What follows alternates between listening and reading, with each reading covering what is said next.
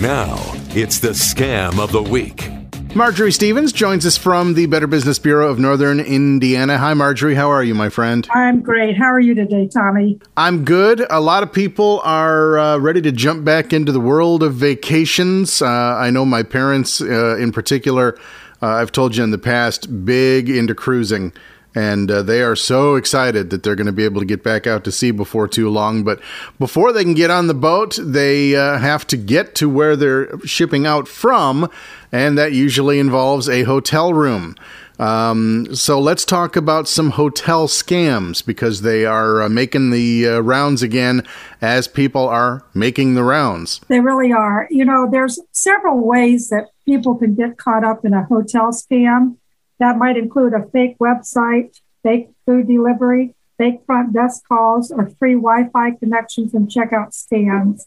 And, you know, Tommy, I think one of the things we all like having Wi Fi, but I'm going to talk a little bit later about that. Uh, we need to be very careful when we get onto some of these Wi Fi's in these hotels because none of those, they're all public and they can be taking some information from us. So we have to be careful. Right. Um, like I said, there's a lot of fake websites luring unsuspecting travel, travelers into what looks like a good deal. My husband and I went to Florida earlier in February. My husband went on to the regular to the airline, uh, and something popped up. You can you can book here. He did. We got the airport. We were not on the manifest. Mm. We had, luckily, they had two seats. We had to pay, um, but they said there had been a lot of issues with that. So it's it's everywhere. So I think we really need to people need to be very very careful on you know what they're doing when they're planning these vacations, what kind of hotel or Airbnb it really is. Is it some little cabin in the woods without you know, without a bathroom. There's right. a lot of things going on that you need to pay attention to. Uh, and, and as as you've told us in the past, buy it straight from the source when you're booking a room. Uh, you need to double check the legitimacy of your booking website because scammers have gotten really good at creating the fake websites that look way too similar to the real one. Uh, you can even, uh, in many cases, uh, see them having grabbed the uh, the pictures and stuff right off the real website, or they'll use a pop up on a legitimate website to have you book there, uh, and then you you know show up and find out like you did that you didn't have a reservation. Uh, can you give us some BBB tips on uh, how to avoid the uh, popular hotel scams? Yes. Uh, number one, this is kind of a new one. Don't be too trusting of the food menus left at the hotel. It can be easy for scam artists to leave fake food menus inside a, inside a hotel room. Be skeptical of late night front desk calls. This happened a couple years ago. Hotel desk may receive fake phone calls claiming to be from the front desk. Uh, no, needing your credit card because they don't have your credit card. So be careful. Make sure that the free Wi Fi connection is protected.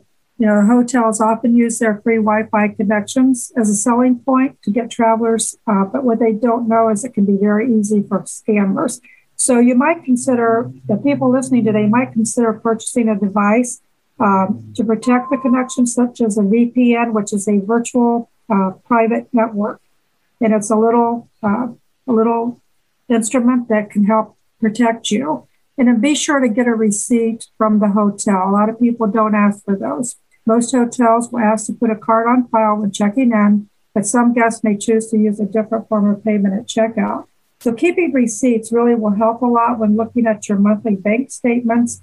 Uh, because when you're on vacation, it's hard sometimes to remember what all your charges were. And when in doubt, check it out. Yes. It's the most important thing to remember. And also keep in mind if you ever spot a scam, whether you lose money to it or not, you should always report it to BBB's scam tracker at bbb.org slash scam tracker, like we always say, because your experience can help the next person not fall for it. You also want to report to the FTC at reportfraud.ftc.gov. Uh, because again, you can help protect the community, and uh, you you would want your neighbor to do the same for you.